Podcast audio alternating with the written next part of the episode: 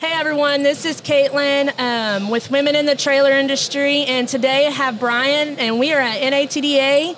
And Bryan, tell us a little bit about yourself. Yeah, thank you for having me. Um, my name is Bryan. We um, run Rock Solid Funding, and we are a financial service provider in the trailer, marine, and RV industry space. We've been around for about 15 years. Uh, veteran owned and operated, uh, ran, and uh, we provide subprime and prime financing to dealerships all across the country.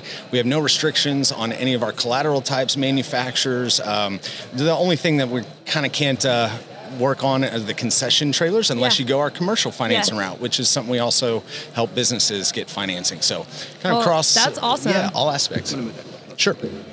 Great. And Yeah. so, actually, we had previously manufactured trailers in our own business, the Trailer Parts Outlet, STK Trailers, and so Yeah. we used Rock Solid for a, for a bit there. And so. hopefully uh, your experience with us was positive. Yeah, it, it was great. Um, you know, I think everyone's pretty much on the same level, just like the amenities everyone provides. And so that was probably about three years ago. So I'm sure, Mm-hmm. Sure. things have advanced Yes. greatly since then. So um, tell us a little bit about your journey, how you got to Rock Solid, you know, where you started and how long you've been there. Yeah, absolutely. Uh, so I've been with Rock Solid for about seven years. Uh, we started uh, in 2015. Uh, my brother and I both kind of came on, uh, did a bit of reorganization within uh, the company, and kind of learned the industry from the ground up. Um.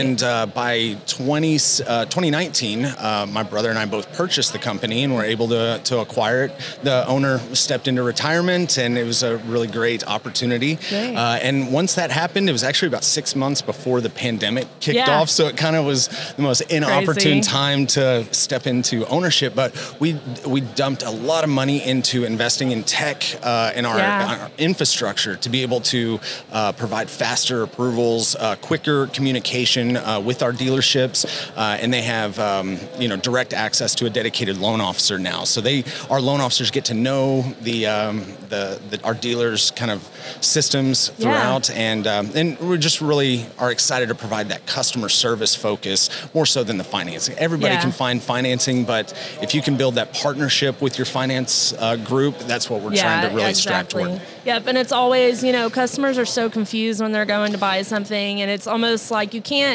almost walk through the steps with every Right. single person, but it will help them understand a lot more um, what's happening, how they're getting financed, etc. E- So, exactly. Well, that's Exactly. awesome. Um, what is your biggest word of advice for our listeners? Like how to, you know, you're the owner now or Sure. co-owner, and you know how to get to that leadership level, and, and what um, character characteristics you brought into that. Yeah, so that's that's something that it, being in the ownership side and Mm-hmm. having to deal with more of the HR and building a team and Yeah. scaling a, an organization. When my brother and I first started, we had about four or five employees that we were just trying to understand, Yeah. learn the business, and now we've scaled it to a team of about 45, 50 Wow. employees, uh, handling title work, funding, you know, Right. loan officers, the whole gamut. And one of the biggest challenges, uh, or one of the biggest successes that we've found is really understanding your uh, your workforce and the people that Yes. are underneath you, and finding what they truly value, and really focusing on helping them Yes. get that value out of your, your partnership. Because really, your partnership as an employer is a mutual partnership Mm-hmm. Yes. that they that the people that work for you have to truly buy into your culture, your organization, Yeah. and you have to show that respect because then those employees will run through walls for you Exactly. and they know that you've got their back and they've got yours and it's a that's that team building is what's allowed us to kind of scale and build a culture that um, that is very encouraging and positive even though I don't feel like the trailer financing Yeah. it's the sexiest industry in the world but we do the best with what we can to to create that fun culture Yeah. and uh, yeah that's it For me, that's also the hardest challenge. I'm the president of the Trailer Parts Outlet, and you know, really seeing it from that perspective, it's a mutual relationship. You're just not their employer, but you know, you've hired them, and you know, how can you serve them, and how can they serve you? And so Yes. it's been really great to see your growth. And I mean, I've known y'all for a long time, Right. and so to see where you are now is awesome.